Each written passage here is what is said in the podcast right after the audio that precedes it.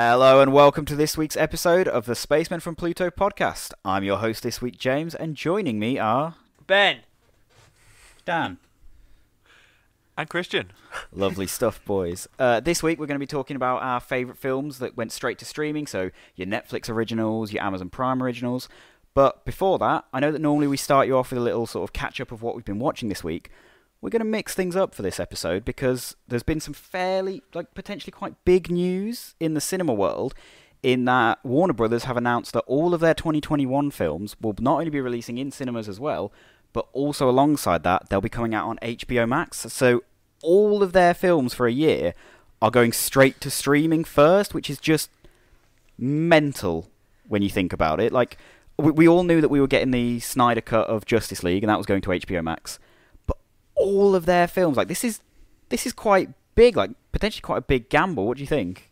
Well, I wouldn't say it's a gamble because uh, HBO Max in America at the moment is like probably one of the fastest growing subscription services, ju- purely based on what they've got to offer. I mean, you know, they launched HBO Max, and then a couple months later they were like, "Oh yeah, and we're getting the Snyder cut, and it's coming only to HBO Max," and that's going to reel in a lot of people because you know, for years people have been asking, "Oh, just just bring out the Snyder cut, just just bring it out. We want to see it."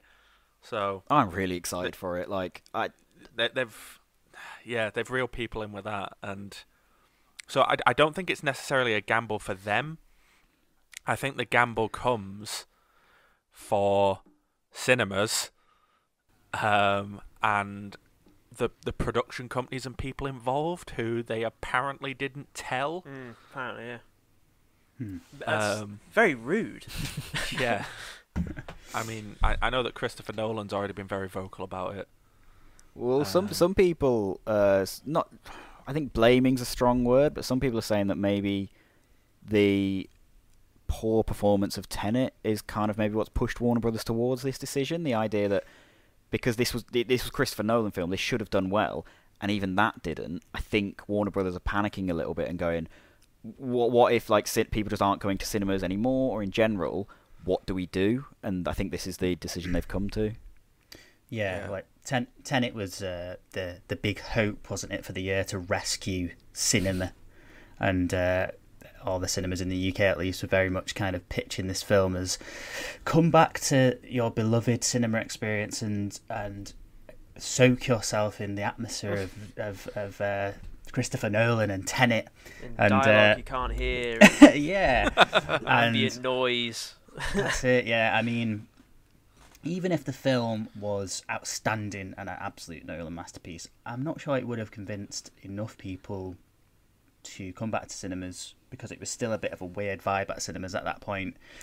Um, it wasn't exactly the classic experience everyone had kind of everyone was missing. Uh, but yeah, um, Tenet was not a classic film by any stretch of the imagination. Well, the, the the weird thing about them resting all of their hopes on Tenet is like Tenet isn't the best crutch they could have rested everything on because you know while it's Christopher Nolan, it was a it was a 12A. I'm it was a t- yeah it was a 12 in this country, right? So Think- yeah, I yes. so, yeah. PG Yeah, 13 so, in. America. You know, it, it was it, it's not really a f- Christopher Nolan's not really a family film director. It's not some a, a film you can go and see that everyone would want to enjoy. Um, I, I think the best hope that Warner Brothers would have had of having like a crutch for the cinema would have been probably Wonder Woman. Potentially, I, I don't know. I feel like the in general people like Nolan films. Like ever since the Dark Knight trilogy, he's a director that gets people in seats usually. Yeah, yeah. But I don't know. Tenet was just But it's like not to stray away too far. It was in a year where the world was like pseudo ending. the film to save cinema and for your form of escapism is a film about World War Three and the world ending. It's Yeah. not the best that is idea. a very good point. especially when you've also got Bill and Ted, which is all about hope and the love of music, and the song, the song to save the world is out as well, and nobody watched that, so whatever. I'd be interested to see if anyone wants to kind of work with Warner Brothers again, because if it's true that these guys don't didn't know that they're the Wachowskis and Villeneuve and uh, I think the Conjuring as well as one. Like if they none of them knew, would they want to work with them again? Will Nolan want to work with them again? It's But it, it, like Very- their, their it's films are still coming out in cinemas, so like if if It's they on the want, same day, yeah, yeah. if they want the experience of getting to see a film they made in the cinemas, they can. I suppose the the big thing is what will really hit them is anyone who in their contract signed for a percentage of profits instead of yeah. a pay like a higher pay because clearly this is going to affect box office numbers. I guess there's Oh, also yeah. the asterisks of, oh yeah, the film will come out uh, on streaming the same day as cinemas, if they're open. Yes, I I, It's not. That's Hmm. not on there. It's not on Warner Brothers' conscience if the cinemas are open or not. Sure. I think maybe you this know. is like cinemas prepare, not cinemas, studios preparing for maybe cinemas aren't opening any day, and we we can't afford to keep pushing our films back and back and waiting for cinemas. We Yeah. need a contingency. Yeah. well, well, I was reading last night on on this whole topic because I was trying to find the exact words that Christopher Nolan said, which was something like, "Imagine going to sleep." Thinking that you were working for the greatest studio ever, and finding out you were waking up to find out you were being dumped on the worst streaming service ever. He's that's burning something- some bridges. That is. Yeah, it, it basically he, he called out Warner Brothers big time, which is huge considering how much he works for them. But also um, Legendary Pictures, um, who are working with Warner Brothers to make Dune and uh, Kong versus Godzilla, two of the films that are going straight to streaming now, um, have are already threatening to sue Whoa, because they're re- saying what? it's a, it's a breach of that it's a breach of contract that they weren't told that their films are going Mm. straight to streaming. That makes Yeah. sense, really. Yeah. Did, Yeah, I hadn't thought of that. So Warner Brothers seem to have tried to find a, a way out of the economic problem of the cinemas not being open, and have instead now backed themselves into an economic problem where everyone could Yeah. potentially sue them. And like, I don't. They might have thought about it. I think Christian mentioned it off camera. Like, I don't know if HBO uh, Max it hasn't got a European or world market. Like, it's not on anything else but America. It seems like a very closed-minded, domestic, quick gamble ploy that you not you not really thought. It seems like they haven't thought about the wider No, consequences. but you think they might have. So I don't know. if if they don't have any way for Europeans and Australians and like anywhere apart from America to access their films by paying torrent, it'll be absolute torrent city. They'll get pirated. Oh my God, they'll get shared if everywhere. did, Yeah. Even if they had the HBO Max over the whole world, you just just pirate it. I don't even, yeah, piracy's gonna be a thing would anyway. why why would you pay? Because that's the other thing. It's like once you start releasing new films straight to streaming, it becomes so much easier for people to pirate it. Surely. Yeah. Well, you've you've got some of their films that are releasing in the same month, um, or like really close to each other. So it's like, oh, why would you go to the cinema and pay like five, ten pound to go see Kong versus Godzilla when you can just watch it at home? Like a, a, bunch of the films that release it, like I have no doubt that Dune, like Dune going to cinema, um, will you know, it'll still make a decent amount of money because while it'll be on HBO Max, people will still want the spectacle of seeing that sort of film in the cinema. Whereas they're more throwaway films like the this new Tom and Jerry film and all that. That no one's gonna go and pay to see those in the cinema when they can watch them at home. Which is really weird to send films like that to streaming because it's a kids' film. So now, if a family of four want to go see that film in cinemas, they have to buy four tickets, maybe some snacks and all that. If they want to watch it on streaming, that is one subscription and you're done. You are losing so much money by sending family films straight to streaming. It, it's Yeah, it's yeah. mind blowing that they would bother doing this. If they copy the Disney precedent where they released Mulan and um, what was it the other film they released? Uh, just Soul a- is going to be coming They're- they're straight to Disney Oh Plus yeah, on that's right. They're, they're planning to release. Soul. yeah, uh, they're doing uh, the system where it's something like 20 25 pounds for Soul, a isn't it? pass to. Oh, isn't yeah, it? no, Soul, free. Soul is going on completely Oh, wow. included. Oh, I did not know that. That's interesting. That's really. I wonder if That's that's because they, they they did that for Mulan, so maybe it was a failure. Maybe. So Yeah, you yeah. for Soul, we'll we'll just dump it, not dump it. We'll put it on Plus and see Well, how they compare. Maybe. As, as Hmm. of as, as of us recording this now, Mulan is now f- also free for anyone with a Disney Plus subscription. You don't have to pay that. And has anyone here watched it? Well, yeah, I not watched it. Twenty. I watched it twenty years ago when it came out. yeah. But this is the thing. I, I think for them to, if, and you might be right, Ben, for them to scrap it because Mulan didn't do well, I think maybe just you know, was that film ever going to do bits? Was that the film to test out does a system work? Maybe not. But uh, so, Yeah, like, do, does anyone here think that the idea of films coming straight to streaming could be potentially dangerous for cinemas? Do we think that this is ever really going to be the end of cinemas? I mean, I, I- think it's been a long time coming anyway, hasn't it? But the whole pandemic situation has sped it up, sped up the process significantly to the point that we're at now.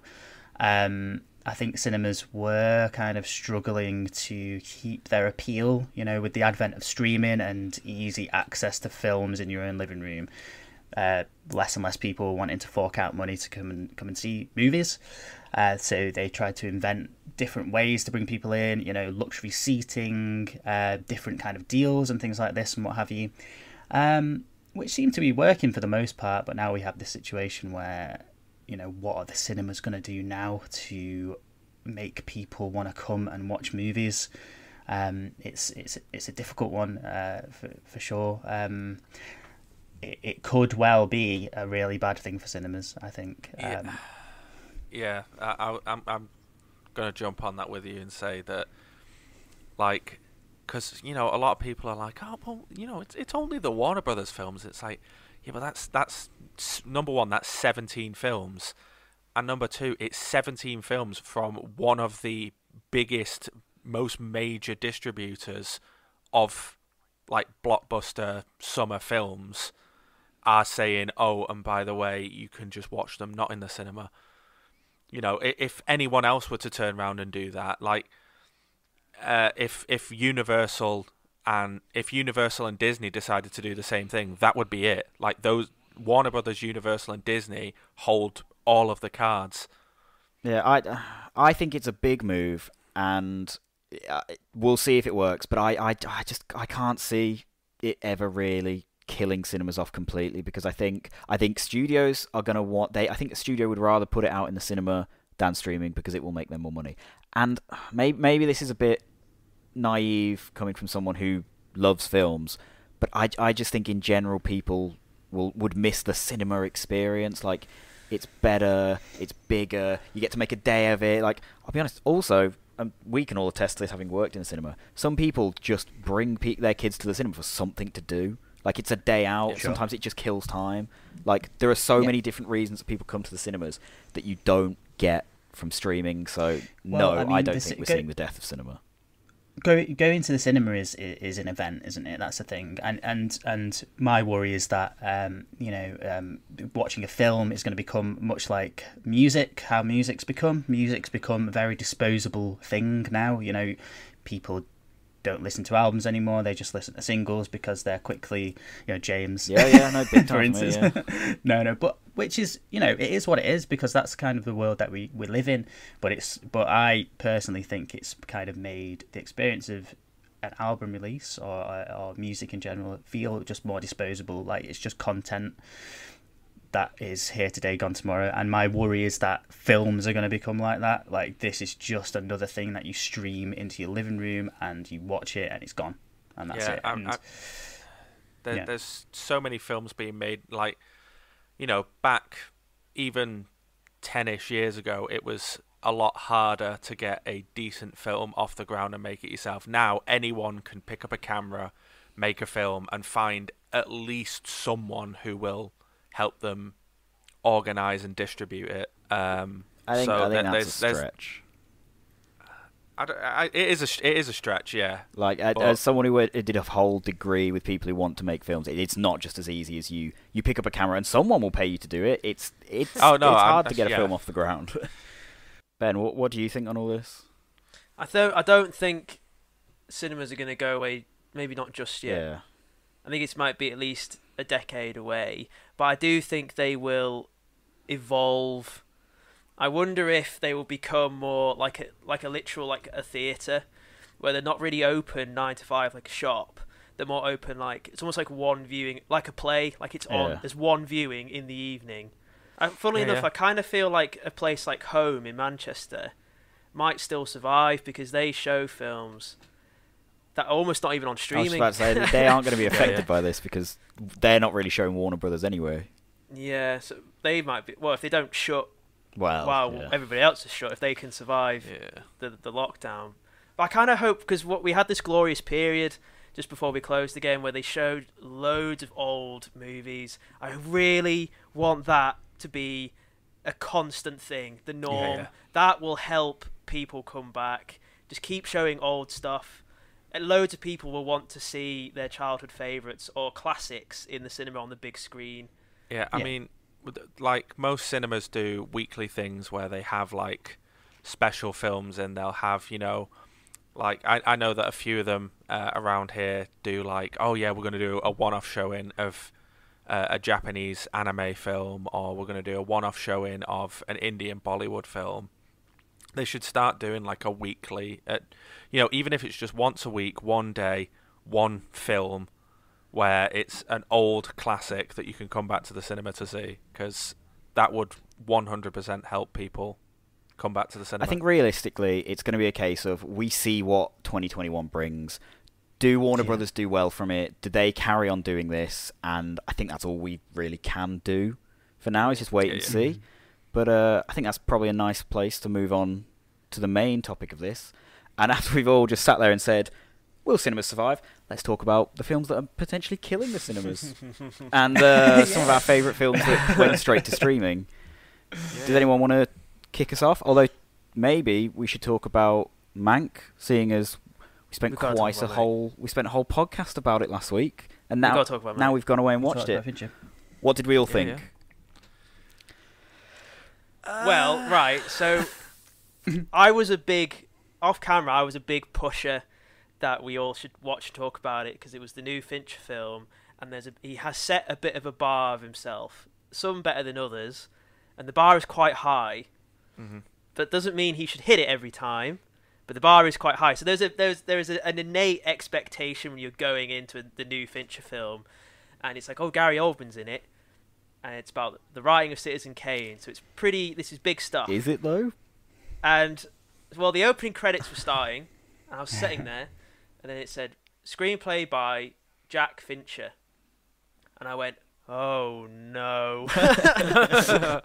Because at first I thought, um, "Oh, Fincher's about mid forties to maybe he's at his fifties now." His son might be in his twenties, so oh, they've, he's written it with his son. It's his passion project, and Netflix have gone, Fincher, Fincher, we love you. We'll let you make whatever you want, regardless of Fincher, quality Fincher. yeah, regardless of the quality, and you can write it with your son and whatever. I was kind of half right. It's he's it's his dad's screenplay, but his dad has passed away, and he wrote it in the nineties. And Finch has been trying to make this film since the mid nineties.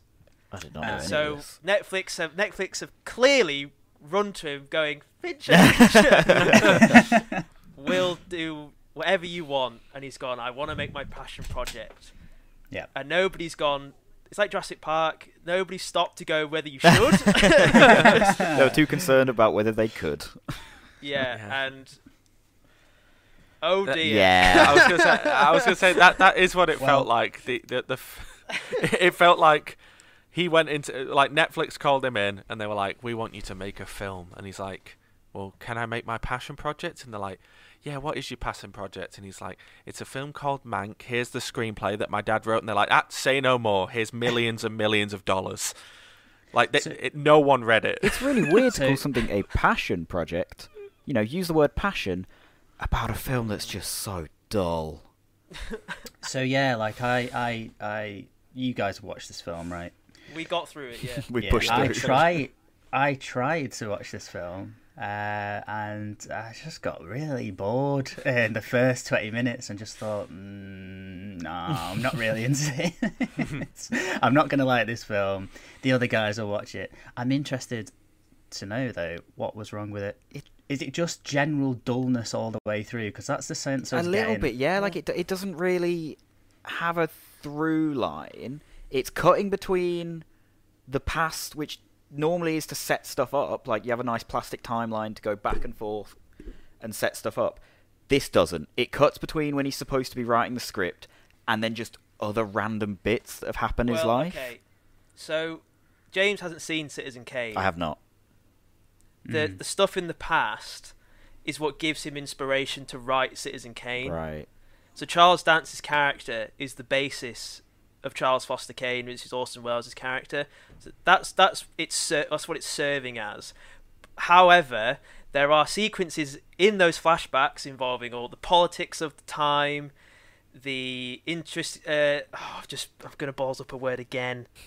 the intricacies. Yeah. You got it. That Well done- well done, right. the intricacies of like the studio system and MGM. Even then, I was like, "This is what." I, it's kind of nice to, you know, a bit of world building, but I was just like, oh, I don't know. I thought it was Yeah. about making Citizen Kane. Yeah, that's what I thought, and it was very little to do with it. It was nothing to do with the making Yeah. of the film. It was a little bit to do with the writing of it. And um, Yeah. maybe this is just me, Ben and Christian. Did you feel like the film was made with the assumption that you understood and knew the politics that was going on? Because whenever they said it, it felt like you were supposed to know who won the election or lit it up. I didn't, and I just felt I think- lost. Yeah, you're I- supposed to have known the time, the, the real life history, and you've sort of watched Citizen Kane. Well, Yeah. I, I, I, I have seen Citizen Kane. It's been a while, but I've seen it. I, you know, I did film studies. I know all about the studio system and how MGM and RKO and all that was was ran. I was still getting lost in the back and forth of the story, and uh, uh, you know, it's it's a two-hour, ten-minute film. I am not ashamed to say that it took me about four hours to watch because I kept pausing it and going off and doing other stuff. Yeah. And like, One it- of the um, nice things about streaming. Yeah. yeah. You can do that. but like that's the problem with it. Like it's since like Social Network, or spe- especially Social Network, the dialogue is like a mile a minute. Yes. Yeah. and they, they, they've done that to this, and it just doesn't quite because it's not Sorkin. it just doesn't work. it, it was also yeah. a thing of like they were they were speaking in that sort of like 1920s, 1930s, like, "Hey, see, kid, you know, oh, look at this," and it was so quick. I was like, I, I don't understand this He dialect. got a new motion picture. This is what He's I got a- mean, so, like- he's a guy in a gap. There- there- there- like there- there it was were- going so fast. I was struggling to understand it just because of the style of it anyway, and it was so much of it. I feel just went over my head. But part of me was worried that was me. I, I'm glad to see that it's not just me. I mean, number one, I got four minutes into the film and I was like, I'm gonna have to turn subtitles on Yeah, because yeah. I am not following. oh wow. yeah, But then every sentence, I felt like I was having to analyze it to be like, but, but, but what does this mean? Like, how does this fit into the plot? Like, the the the message of the plot to me did not come until about 45 minutes before the end. or like five minutes in, because It had a decent Because I think in, because I think in real life, it's it it's, it's it should have been about Welles versus Mankiewicz. Yeah, yeah. I think cool. in real, I think in real life, Mankiewicz wrote a draft of it, and then Welles took it and then really kind of turned it to Citizen Kane. And you, and especially since the actor of Orson Welles did a really good job, I think. Because Orson Welles is a very unique character. It's quite hard to pull off. I think he'd done a really, especially the voice and the cadence of him. I thought like it, you could have Gary Oldman versus Orson Welles in the making of Citizen Kane, and it's just him in a bed. it's just I- like, oh. like I, I will say right I've, I've written down some good notes I, I love the soundtrack I love the the soundtrack's uh, yeah uh, I, lo- I love the, the ne- the you know 1940s soundtrack and um I don't know if you guys did but I watched it with headphones on No. Oh, because that's no. often how I watch films mm-hmm. but um because of that I picked up on little details like um every time someone spoke you could hear that they'd added like a buzzing sort of microphone effect, you know, like a 1940s film would have. They'd sort of muffled and altered the dialogue so that it sounded like a 40s film, and I was like, okay, I like this. Can I just quickly What- tag on to that, Christian? Super Yeah, quick. yeah. Like they clearly, like Fincher clearly got in his head about, oh, it's in the 30s and the 40s. We'll make it like a 30s and 40s Yeah. film with the black and white, the cinematography. They even put in the black Yeah. dot to make to you oh, know Oh, yeah, yeah. the real film changes. But then it's I don't know. Then it's like, but the because it's 2020 cameras, it just looks so high quality. It just doesn't look like a third. Like it's kind of like a half and half. Like oh, you, it looks great, but it's also got film grain. It just for me, it just doesn't work. This this was where I was leading to. This was where I was leading to. I was like, my problem was that the the editing of the film and the the way it was shot did not match a 1940s film. For Yeah. like you know, there was parts of it like uh, possibly the the best bit of the entire film is where Mankiewicz makes uh, makes the bet that um, Mm. I can't even remember which politician is going to win. Uh, it's it's at the big Yeah. ball where they're already preemptively celebrating uh, him, you know, So and so to win. yeah, so and so winning Republican. The Republican winning, yeah. Um, and I loved the the 1940s like shot over shot style where you know it's just his eyes and you can see the glasses coming in and all the sound gets foggy. And I was like, oh, that's that's you know super cool. It's a, a really well recreated sort of feels like a 40s film. But then there was other shots where I was like, no, this this feels. You know, th- this is a this is a 2020 film. Like you, you're going half-assed on the 40s style. You've Yeah. either got to go all in or Yeah. don't don't do it. Yeah, completely agree. But you know, Yeah, it's a film that's yeah. come it's out. very it's very meh for me. Um, I was I watched a couple of reviews on you just to kind of gather some sort of like I thought I was n- crazy watching this. I was like, it's Fincher, and I'm like, But it doesn't feel I Fincher. wasn't. Yeah, that's yeah. It's very No, that- strange. yeah. And like people in the reviews, people are like, oh, it's clearly an Oscar contender.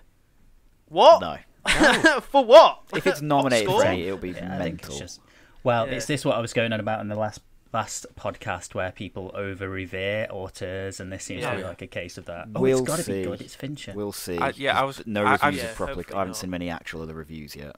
And like, I- yeah, 'cause off sorry, quickly off camera, James was like, "Oh, I've not seen Mank, very publicised. I'm not sure we should maybe talk about it that long." And I was like, "Oh, James is crazy. It's Fincher." I was like, "He's no, he's right because obviously Netflix must think, oh, it's not that good. we won't publicise it."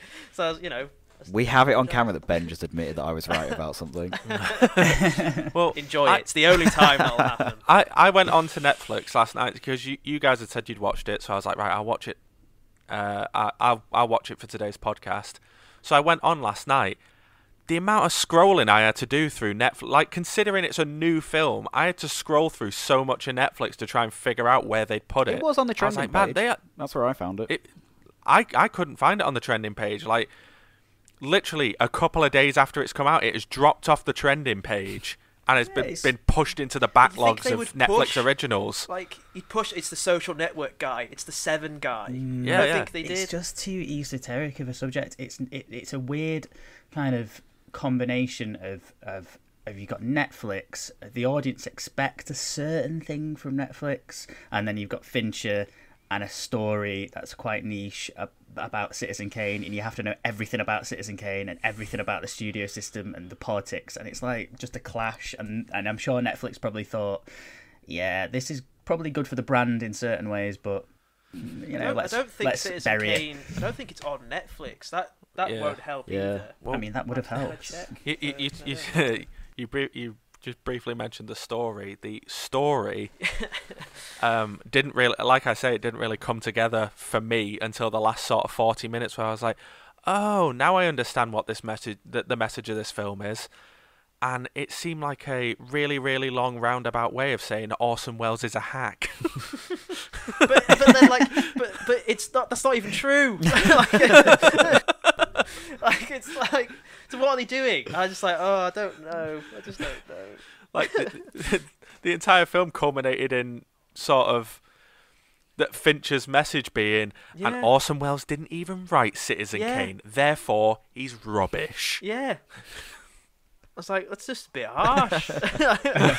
He's, he was he was pretty 24 and he made Citizen Kane. Like that's pretty good Pretty going. impressive. Uh, so, I don't, very strange. Shall we move on to talk about some streaming films that we actually enjoyed? Yeah, I Oh, got yeah, out. yeah. I'm sorry. I'm sorry. I pushed for us to watch that. I'm You so did this to us, Yeah. Ben. Last, Yeah. The last time you pitch a podcast. Yeah. Who wants to take us away with their favourite streaming films then? Go on, host. Oh. Me? Okay, so like when we decided to do this whole podcast topic, I was struggling a little bit because I I haven't seen many straight to streaming films. I've watched a fair bit like the straight to streaming TV, so like The Boys, The Mandalorian, stuff like that, and I really enjoyed.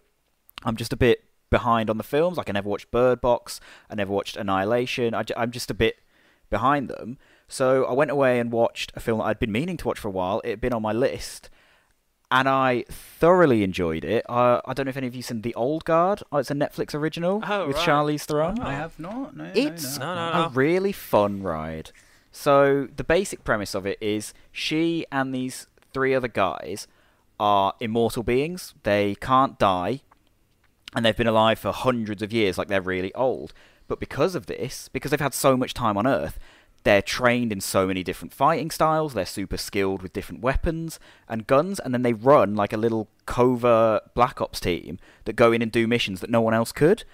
And straight away, right from the start, like 15 minutes in, I was like, it's almost like this film was made for me because it's got two things that I just really love seeing in film. It has a really skilled group of like agents or whatever running like an infiltration, but really well, like super quick, like running past guards, like slitting throats and moving on, like really quick and succeeding at a mission. Because I feel like in films, we often see it go wrong for the heroes because you need conflict for an interesting story. I like it. To, I like to see it go right. I like to see people like do well. So, like you know, at the start of Avengers: Age of Ultron, we see No stakes. Yeah, no, not no stakes. conflicts. But it's like just so. Wait, power so when you say like these people are the best of the best, they're the top. Show me why. Like show me why they have this thing. Right, yeah. And then there's like when they then do get shot, we then see the like similar to the Wolverine effect where you see someone heal like super quick on camera, and I just love that effect. It's really cool. So yeah, in I really enjoyed the Old Guard. I'd recommend you all watch it. It's I think it's like two hours five. It's a super easy watch. It's got some really good performances. Charlize Theron does a lot of her own stunts, which is nice because it there are you do still have your quick cuts for the action sequences, but you can tell it's actually her doing them, so it just kind of helps ground it a bit more. It's yeah, it's just a really fun, enjoyable watch. It it's quite Netflix in that it, it it's nothing super. Uh, I don't want to say unoriginal, but like it's it's in a way almost predictable. Like it doesn't twist, it doesn't throw anything any spanners in the works that you don't kind of see coming. But it's a fun ride. Some really good action in it. I enjoyed it. I'd recommend it to any of you if you get the chance to sit down and watch it because you can because it's free. Have you seen um, Six Underground? I've not. I watched the first That's- opening sequence because everyone said how batshit it was, and when you watch it properly, how poorly it's made. yeah, it's a weird one. but uh, I watched it the other day, and uh, yeah, I thought, yeah, James will probably like this. There's a lot of uh, a lot of explosions, and uh, there's a lot of uh, just general mentalness. Um, yeah, it's really weird though. It looks like I get what people mean about it. It looks poorly made because it's it's directed by Michael Bay, but it does have a weird kind of cheap look about it. Some shots look like they're filmed with iPhones. Oh, it's- it's like if Um, you- it doesn't look if right. you watch the first like car chase sequence properly, there's loads of continuity errors with like cuts. Like there'll be someone leaning out of a car window shooting. It'll cut to another shot, and the window's shut and nothing. Then it'll cut back, and they're still leaning out. I'm pretty sure there's one shot where the car like swerves around towards the camera, and you can still see the plastic sort of perspex guard that's between the camera and the person. And it's like, Ah. why are you leave? Like, there's just so many shots and weird things. It's like, why are you leaving this in the final edit? It's it's Yeah. bizarre. I mean, it is it is Michael Bay at the end of the day, and the- you, Nice you, you said you said some of it seems like it's shot on an iPhone. Yeah. It, wa- it I wouldn't put it past Michael Bay to be like that. He's like, yeah, I shot half of this film on an iPhone, and it's like, um, why? And he's like, cause I could, and it's like, but should you have? Just to throw something in there, I I remember years ago when the Gorillaz were like, oh yeah, and our next album we wrote and produced the entire album on an iPad, and it's like, yeah, yeah. okay, why? And they're like, cause we could, and it's like, yeah, but it, it's not a very good album. And they're like, but it was made on an iPad, and I'm like, that does that doesn't make it a good it's album. It's a gimmick that gets people in. Like people Yeah, who yeah. would not have listened to it before will be like, "Oh, made on an iPad. Let's listen to see if it's any good."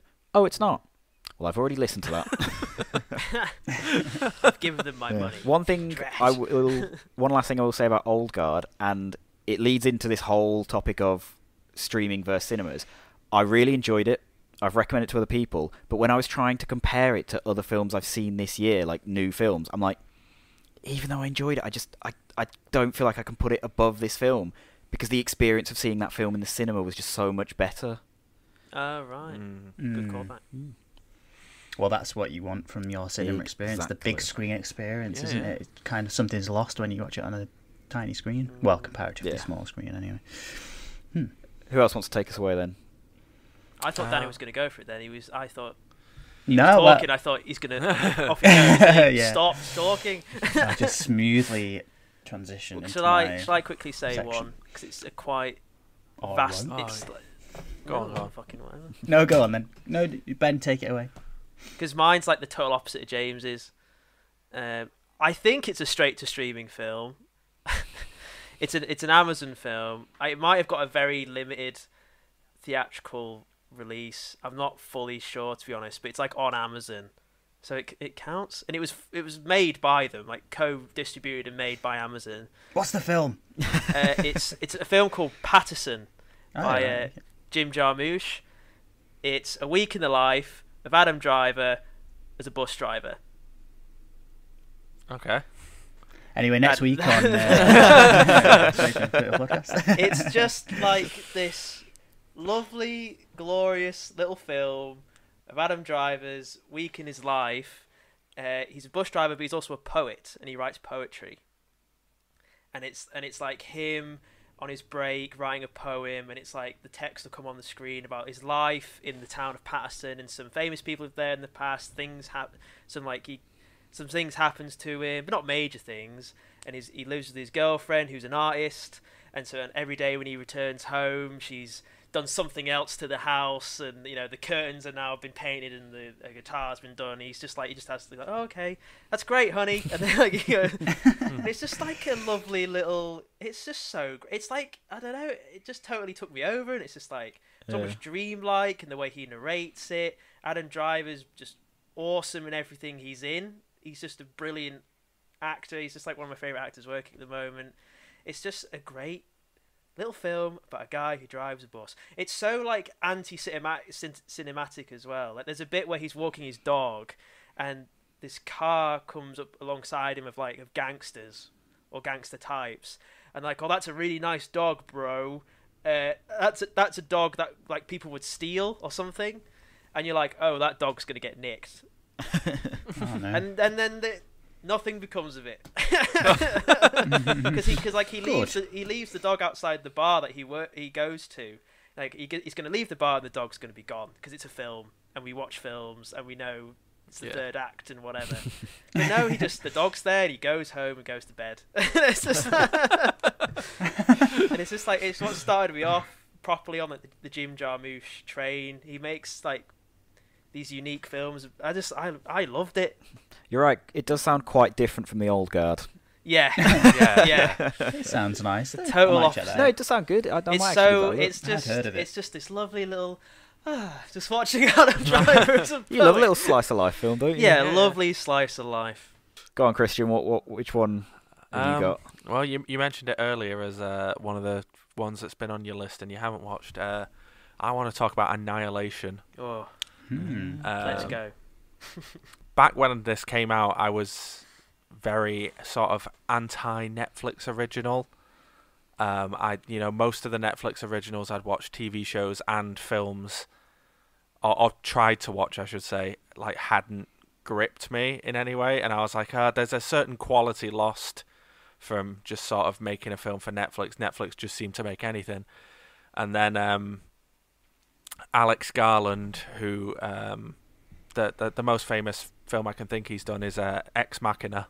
There's there's chat that he directed Dredd unofficially as well. I think. Oh yeah, apparently. yeah. But yeah, he was like, "Oh yeah, I'm I'm I'm gonna sort of write and direct a film for Netflix," and I was like, "Damn it, now I'm gonna have to watch it." I really like Alex Garland, um, and he made Annihilation, which, to be honest, for a Netflix original, is like a sort of stunning sci-fi world with like sort of it's tense all the way through as you sort of sit you try and figure out what this sort of anomaly is what this world is and how everything's going to pan out. The ending is so utterly bizarre that I, I watched the film the film ended I sat and thought about it a bit, and then I put it back on and watched it again because I, I Yeah. needed to, The to whole film or just the ending? just the, the whole film because I needed to Oh, understand. wow. Okay. Yeah, it's totally it totally leaves you to your own into for you to interpret Yeah, yeah. and for you for, you're not really told the answers. It's for you to decide and talk about with your friends and stuff. You know. But it, yeah, it has that sort of. It it has what I go to Alex Garland for, which is sort of weird, sort of slowish paced mystery that builds tension and tries to leave you guessing as to what the whole message is going to be of the film, how the film is going to end. I mean, my background is uh, the the anomaly from the film. It's basically the the film starts with them discussing this anomaly, and the entire film is them sending a team of people through the anomaly to try and figure out what it is, because it's slowly expanding across the planet, and they need to figure out what it is and how to stop it. Is there anything hidden behind your head that we can't see? No, no, no. It's all just No, it's, Oh, it's, it's just like- like it's more like It's- just it's like a a big big, wall. bubble. It's just like, a, like a Ah, shimmering, okay, bubbly like okay. wall that they walk it, it's a big shimmering bubble. Ah. They walk into it, and things just get very bizarre from there. Yeah, I don't ha- want to say it- too much. Yeah, I, I don't want to spoil it for, Yeah. for you guys because I, I really want you to go off and watch it because, but it, it like messes with the, the the world inside is intact but altered. Yeah, like the DNA of things within it get I, th- changed. I think I might have seen something that's in yeah, there. and, Yeah, like, yeah. It's got Christian. I we won't say what it is, Christian, but it's definitely got one of the best horror scenes in like got like the Oh, last, ten, yeah. the last like ten years at least. It's it's uh, Wow. uh, there's one That's scene that is like, oh my god, it's brilliant, so good. Because Wow. like like I said, I've not seen it, but I feel like it was one of the first sort of like Netflix original films that came out, and people were like, "This this isn't just a crappy Netflix film. Like this is an actual film that just happens to be on Netflix." Yeah, because I, I was doing a quick little research on it, and I think it it was made to because when you look at it, it's very it's a very cinematic film. I think it was made to come out in cinemas Hmm. because in yeah. America it was released by Paramount in some Oh, okay. theaters, and I think it did get dumped or Netflix bought it because it was just going to get lost. So they, I think Netflix kind of saved it. yeah, yeah. I mean, like, I, I I was happy because number one, it introduced the sort of Netflix sort of, you know, the the the most Netflix viewers to Alex Garland and his his weird cinematic world that he creates, meaning that he's he's gotten more up because of course the one thing that Netflix does provide, which is quite nice, is if a film does well, it provides the filmmakers the opportunity then to be grabbed by other companies. Everyone's like, "Oh my god, they they did something and it did really well on Netflix. Quick, snatch them up now!" And of course, Alex Garland with Ex Machina already had that A24 mark under his belt, so he's gone. He's he's gone on to do uh some. he- He's gone on to do some more like amazing films and a TV show. Yeah, he's a writer as well. Like he wrote a bunch Yeah, of yeah, films. I think he wrote. I think he's worked with Danny Boyle in the past and stuff. mm, yeah. Speaking of Danny, Dan, what's your film that you've brought to the table? Uh, well, um, you know, like I was going on before about how cinemas are under threat and um, streaming services make the whole experience feel disposable. Uh, well, like I'm going to say something completely hypocritical here and say that streaming's actually good for film as well Yeah. in certain ways. Yeah, indies Um, can thrive and live. Exactly, Mhm. uh, which is why I kind of like some of the films that have come out on streaming services for you know that exact reason. I've got a bit of a list, but uh, you know I've, settled on one, which I'll talk about. But I mean, there there there are a couple that I really like. There- There's um, I'm thinking of ending things, which Okay. that is the Oh. Is the t- like I wouldn't necessarily say I really liked that film, Yeah. but I really respected the fact that like it got made because it was so weird and Yeah. it was ve- if you're into that kind of let's do a deep dive on the symbolism or the or the you know what what's really going on the subtext and all that kind of stuff um then it's the film for you. If, you know, if you're a pretentious film student type thing, you'll probably It's like one it. of the most pretentious films I think I've ever seen. Oh my god, so prete- like toe curlingly pretentious. I was but, like, this. you know. I was just like, oh, piss off. I was just like, Yeah. when she just when she st- when she starts speaking like a film like a film critic from like the 30s or something, Yeah. it's like, what are you doing? I- What's is it- going on? This is so stupid.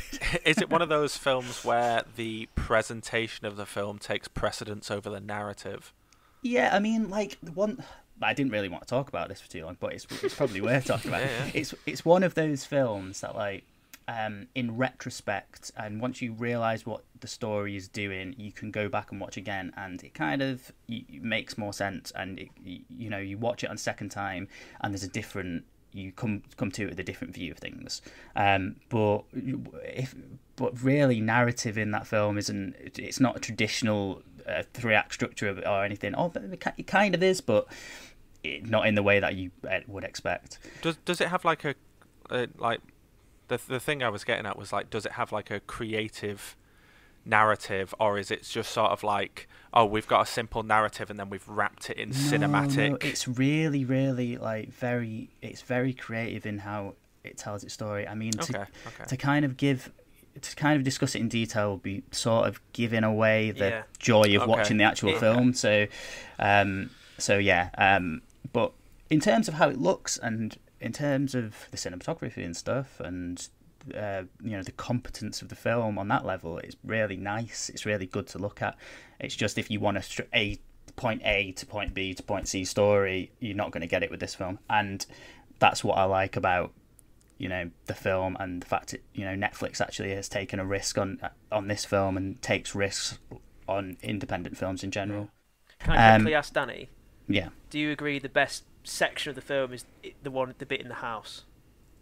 Yes, I Yeah, think. I- I yeah, I think so. I, I mean, think I was what what. It was strange because I was I wasn't expecting them to ever leave that house. I yeah, I thought, I actually, thought that was like- the film. Yeah. yeah, and actually, like again, I won't go into detail about what actually happens, but yeah, it, it, it's a film that did it surprised me in several ways. Um, but yeah, that was a that was a pretty standout section. Yeah, I thought. But anyway, uh, Yeah, your actual pick. my, my actual pick. Sorry. um, it's probably oh, you know, there's so many good films. What other films have I got? I've got Marriage Story, that was great. I've got The Irishman, another film that wouldn't have been made, you know, without Should it have been Netflix. made? Exactly. Was it made Um, 30 years ago? couple yeah, times. it's already. It's already by the same done. director Fan yeah. cast. it's like that. Yeah, that joke. Oh, Martin Scorsese's done his film again. Oh, brilliant. You know. It's like I saw a thing of someone was saying like, "Can we people please stop play- paying Martin Scorsese to make the same film only worse?" Yeah. and, and without Ray Liotta, he's so good in Goodfellas, and he doesn't. He keeps not casting him again. It really annoys me. But the film that I've, act- but the film that I've actually decided to talk about is Uncut Gems, Okay. which I really, really liked. I, I, I from from minute one, that film completely grabs you, and it does not let go for two hours, and it's actually quite a horrible experience, but one that it's one that by the end of it, you're glad you've gone through. Um, but yeah, it's it, it's so strange from like that just the pacing, the editing, the dialogue, the way characters talk over each other. There's this constant kind of feeling of chaos at all times. And Adam Sandler puts in a brilliant performance. He probably should have been Oscar nominated. Boy, I mean- shouldn't he have? He- Livid. I mean, he exactly. definitely should have Uh, It's he- him and Sly. Oh, Sly not winning's a whole other thing, but him and Sly deserve their Oscars.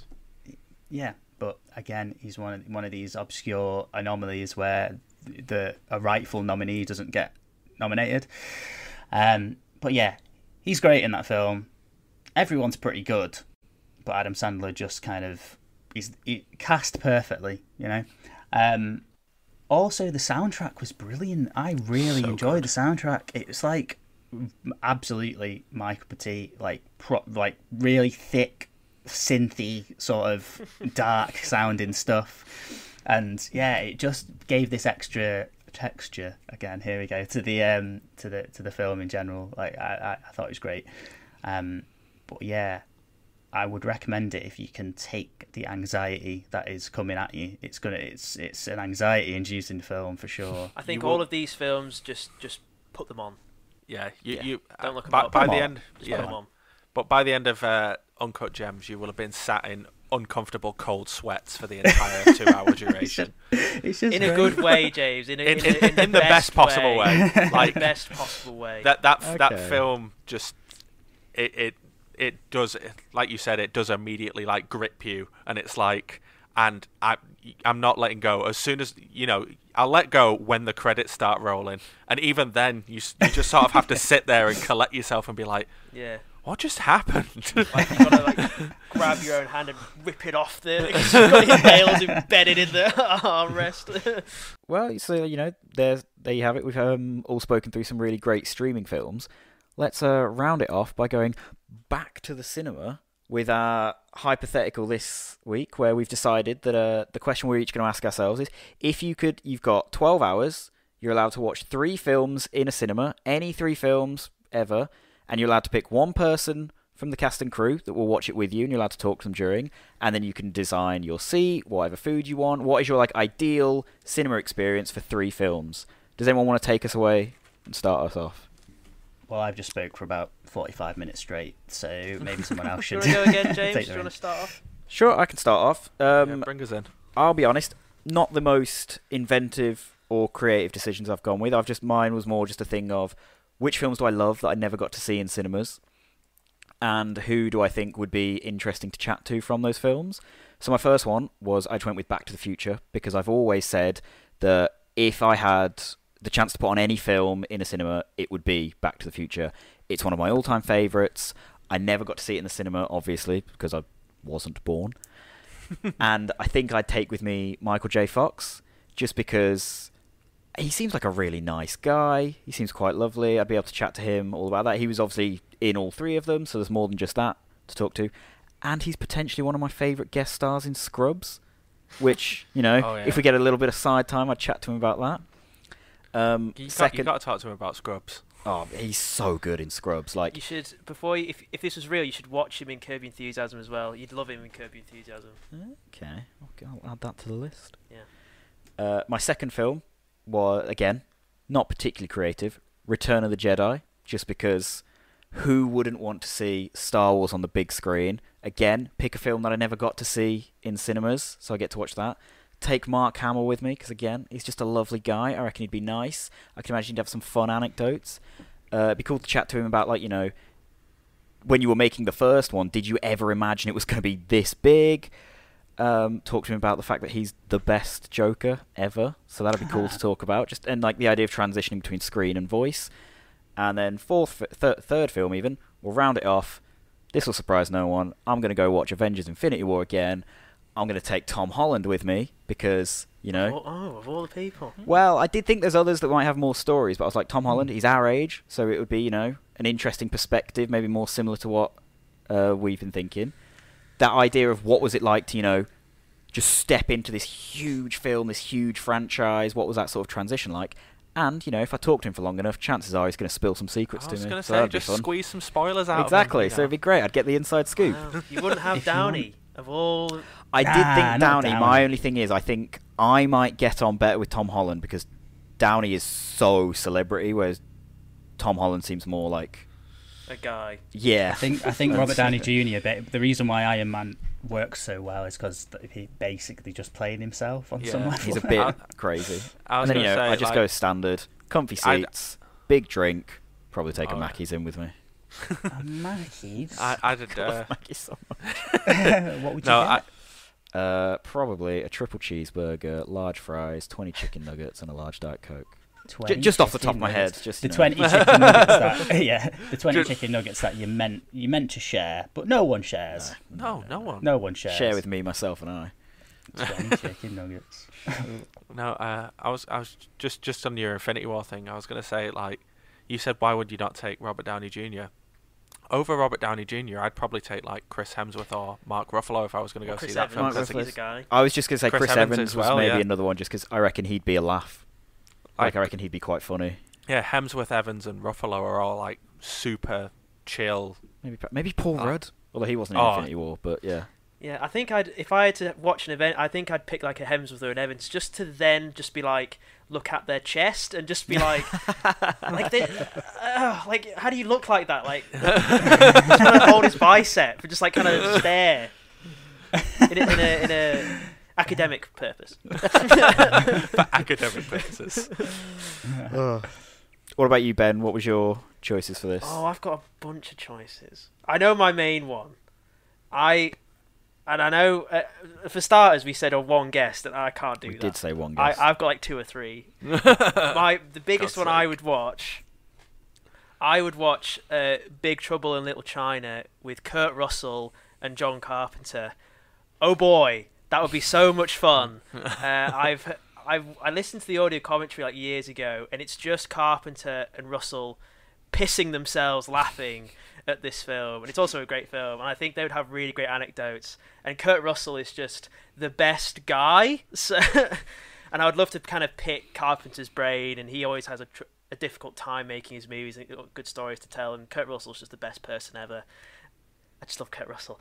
Um, I would also, I would then, I would watch. That would be, think that would be in my my first viewing in the morning. Then in the afternoon, I'm not bothered about snacks. I can they can have. I would yeah, they were all a bit secondary in mine. I would let them pick, and I would eat what they choose because I'd be interested in what they would eat. That's a good um, answer. That's, that's a I good- I would, Chicken would, cottage, probably. yeah, yeah. Kurt, Kurt Russell loves it. I would then pick. Uh, I would have the film "O Brother, Where Art Thou," and I'd have the Coen Brothers and Mr. George Clooney himself, and I would watch this again. Very light-hearted, both are comedies. I would watch. I'd love to kind of. Pe- I don't think they would answer my questions, but to be near the Coens would be great. And George is like the best guy ever. Because my first thought was to watch Batman and Robin with him and Arnold Schwarzenegger. That would be pretty. Oh, funny. that would be great. that would be pretty good. that, that would be great. Uh, that would be pretty good. I wanted, and then I thought, well, since George is there, I thought, you know, I'll I'll get his mates Brad and Matt Damon, and we'll watch Ocean's Eleven together. I'm not like the biggest like, oh, I love Ocean's Eleven. I just want to hang out with Brad Pitt and George Clooney and, and, I'm and Matt sensing a Damon. theme here, man. I just want to, I just want to hang out with these guys and just like and watch like a fun, And touch their chests, film. you know. Yeah, just kind of be near Just Brad. Yeah, they're all like they're fun, light-hearted. They're not like because I think if I watched Return of the Jedi with Mark Hamill, I think I would just cry the whole time. I think like I couldn't. I don't think I could handle myself. But those three are very. They're not hugely emotional like childhood films for me, so I could kind of enjoy it, and I think they would enjoy laughing at themselves. Yeah, Um, that would be my day. that sounds pretty cool. I would Solid love day. that. Kurt Russell's the best. Go on, Dan. What were your choices? Oh well. Um. So yeah, my choices. I've gone for a bit. I want variety. I want some variety. So I picked films based on you know we want the roller coaster of emotions throughout the day. You know we got the twelve hours. We want to feel all the emotions. So you know I picked. I picked a you know a, a, an action sort of drama film.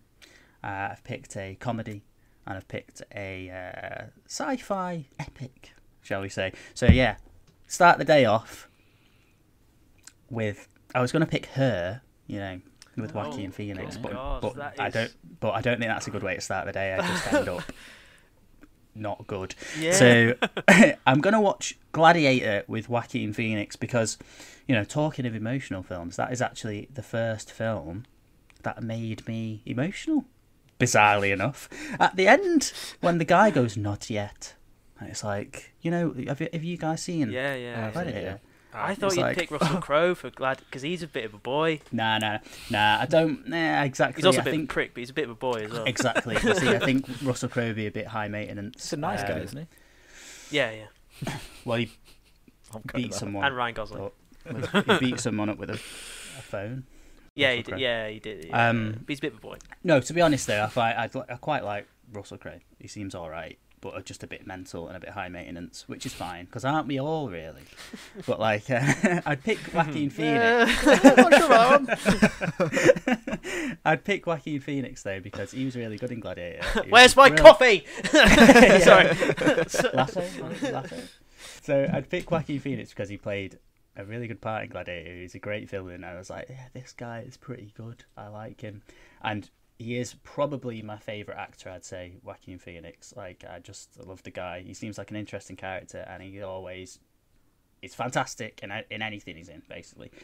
Um, for the second film, I said a comedy because we want a bit, you know, we want to laugh a little after the after the um, drama. So I picked Paddington. a little, little bit different. That's glorious. I'm not sure we can have fictional characters, uh, but I don't care. So I'm going to invite Paddington Maybe to he'll watch show up. Paddington with me. and me and him, you know, we can just have a good little laugh. You'd have over marmalade it. I was sandwiches just about together. to say, is that, would that be a snack? It'd be brilliant. I think it'd be the best thing ever. That Paddington, right? Not ironically, I'm not saying this ironically. Storytelling wise, is one of the best films that I've seen. Yeah. Like it's so, it's So good. The second It's one so- as well. Second one as well. Yeah. So they're both so good. Everything just is so every. Honestly, everything about that film is perfect. Yeah. Ev- the look of it, the characters, the laughs, um, the pacing, the story, everything. I The just perfect, like the perfect family film. It's Absolutely for yeah. everyone. It is for everyone. Uh, that is a truly timeless film right there. Oh, Talking timeless of trash. Brilliant. It what really a is. plug. So yeah. so yeah, after we've done with Paddington, after me and Paddington have gone our separate ways, and he's gone back to London. I'm gonna I'm gonna finish the day off on on a high because I'm gonna watch The Rise of Skywalker, right? Oh my god. I'm gonna watch The Rise of Skywalker. Okay. I'm gonna put myself through the pain. Why? Why would I do that? I'm gonna watch. It's I'm high gonna watch- IQ move. exactly 200 IQ move because I'm gonna watch The Rise of Skywalker. With, I'm gonna Say watch it. The Rise of Skywalker with George Lucas. Oh! Spend the whole time just looking at his face at the say reaction. oh my god. That would be uh, amazing. yeah. Like I just, I just want to pick his brains about like what he thinks of the whole fiasco of the Star Wars sequels, and you know, namely the Rise of Skywalker. I thought just you were gonna say J.J. Abrams and like get him to explain Mm, himself. no, no, What No, did no. you Explain do? yourself. I just want to see what he, what George Lucas thinks because Oh, I, brilliant. you know, he had a whole like uh, he had a whole sequel trilogy planned out. Um, you know, his own sequel trilogy, which they completely ignored. Yeah, he, he Possibly, wanted to. He wanted to look at. He wanted to look at the mini world of the midichlorians. Yeah, because the- like everyone loves midichlorians, right? Yeah, so why not make three films about them? but um, yeah, I'd be really interested to see what he thought of what they did with his creation. Um, I think we'd have a good conversation about that. That is a And, great uh, answer. Oh yeah, yeah. That's. And uh, yeah, I, I and don't know if I can follow that. God, you far- keep getting shafted Yeah, with these, two Christian. You keep having to follow. I did. I, I, I, I'm, I'm always. Everyone always comes to me last, and I'm like, oh, God, no. Did you, Danny, did you come up with that like five minutes before we started? yeah, You fucking prick. you're dealing with a genius. But, you know, I was just spat water all over my keyboard. spit take. It's like last night I was sat there like, yeah, I could do that, I could do this. And he's just like nailed it. Go on, Christian. Sorry, guys. Follow that. Yeah, I, I mean, mine, uh, mine aren't very inventive picks either, to be honest. Um, There's maybe one- innit? yeah, there's there's maybe one that will surprise people, um, but I, I would start the day with Evil Dead 2, Dead by Dawn, and of course I would bring in the man himself, Bruce Campbell. That was one of my picks, and I thought I won't say it 'cause I bet Christian. Yeah, yeah. I, I mean, I, I had Back to the Future with Michael J. Fox down, so we're, we're all on the same wavelength here. I would watch. I'd I'd watch it with Biff than anybody else. I'd watch because he's like because he's Ah, like so private. And I would wa- I would pick. Um, oh, I forgot his name. Biff's name. I think his name's Tom. Sorry, What? Christian. Yeah, um, no, I'd, I'd I'd bring in Bruce Campbell because I don't know, he just seems like a very fun energy to have around. I'd I'd love to sort of pick his brain about the Evil Dead franchise, but also about everything else he's done and is planning to do. Because you know, he did Bubba Ho-Tep, My Name Is Bruce. He of course did all the series. He was in all of the the Raimi Spider Mans. I'd love to sort of get his insight being a friend of Raimi's into what happened with Spider-Man 4 because of course he was meant to be in it as Mysterio um and then that all just completely fell apart because of disagreements. You never know, though. The way things are going, they're bringing everybody else back. Sam, Ra- Sam Raimi's coming back. Bizarre. I, I, I just Oh. I, I, I said I said i- if Raimi can get it done in Doctor Strange 2 I would just love a scene where it's the exact scene from the end of Spider-Man Far From Home in an alternate universe where it's Tobey Maguire's Spider-Man with Bruce Campbell's Oh. Mysterio Wicked. because that would be just a hilarious little Easter egg that he Yeah. throws in there, probably against Marvel's wishes. Hmm. but uh, it'd be it'd Yeah. be a lot of fun. Uh, the next film I'd go on to is uh, I would sort of keep the comedy going, and uh, I'd watch Clerks What, the yes, big I knew screen. of him. course, of with course. Kevin Smith. Yeah, knew you'd pick him. Because Oh, again, be, that's a good choice, right? Yeah. Kev- Kevin Smith just. I, I, he's someone that I'd want to talk to because he always has something to say. I, I'd just be like, "Hi," and introduce myself, and then he'd just talk at me Yeah. for the entire rest of the, the time we were there. Yeah. And he, he, I wouldn't even have to ask. He'd just give me a running commentary as we were watching the film Yeah. of what what was going on behind the scenes. I'd love to watch Dogma with him, especially him and Jay Yeah. and like Affleck. Yeah, yeah. So good. I- If if I had the time, I'd just sit down and I'd, I'd invite Kevin Smith and Jason Mewes, and I'd be like, right, we're going to watch all of your films, all of them. Be good because Jay won't remember any of them because he's just high. So like, he'd be like, "Oh, this is great." And then um, my my surprise round off the day. Um, I I think uh, you know, uh, as someone who quite likes Stephen King films, I'd I'd uh, I'd watch Misery, Oh. and uh, I'd invite in Kathy Bates wow. because Uh-huh. like she really makes that film. Like James Caan is great, and the direction and shooting is great, but she is like the, if she if they ever remade Misery and they didn't do you know, and Kathy Bates wasn't in it, it would not be the same film. It would not have the same Yeah. impact. She perfectly portrays Annie Wilkes, and I don't know. I just want to talk to her about that and Just pick her brain for a bit. yeah, yeah, just she again. She seems like someone interesting to sort of pick their brain and Yeah. find out ab- not just about that, but she's sort of gone on to do other bits and pieces in horror, but she also nails comedy. She's you know, she's got such a wide range. Brilliant, not not much well, more to say Yeah, than I think, I think Great we've all, pick. Yeah, man. I think there's some great choices in there. yeah, yeah. The problem we keep doing these hypothetical situations and talking about all this, and it's incredibly unsatisfying because we never get to do it. I we never get to see the films we talk about. We never get to go do what we want. Yeah, cinemas will close. It's not going to happen. They won't let us in. Oh God. Ugh. But I think that's uh, all that we've got to say here from the Spaceman from Pluto podcast. So, you know, the usual. Thank you for watching. Don't forget to like, comment, subscribe. Let us know which films you'd like to go see in the cinema and who you take with Yeah. you. Also, all the buttons. let all us know below, about your favourite all the streaming films. down there. If Yeah. there's any any we should watch. Mank is wank. That's the headline. I'm oh, amazed we didn't God. make. I'm amazed we didn't do any Mank jokes. Mank me, yeah. I'll be honest. When you, when you first said like, "Oh, this is a new film, Mank," I was like, "Oh, what is like about Manchester?" Yeah, yeah. I'm amazed we didn't do any Yeah. Jokes. around it. What yeah, do you well. mean, mate? and on that, and on that note, goodbye.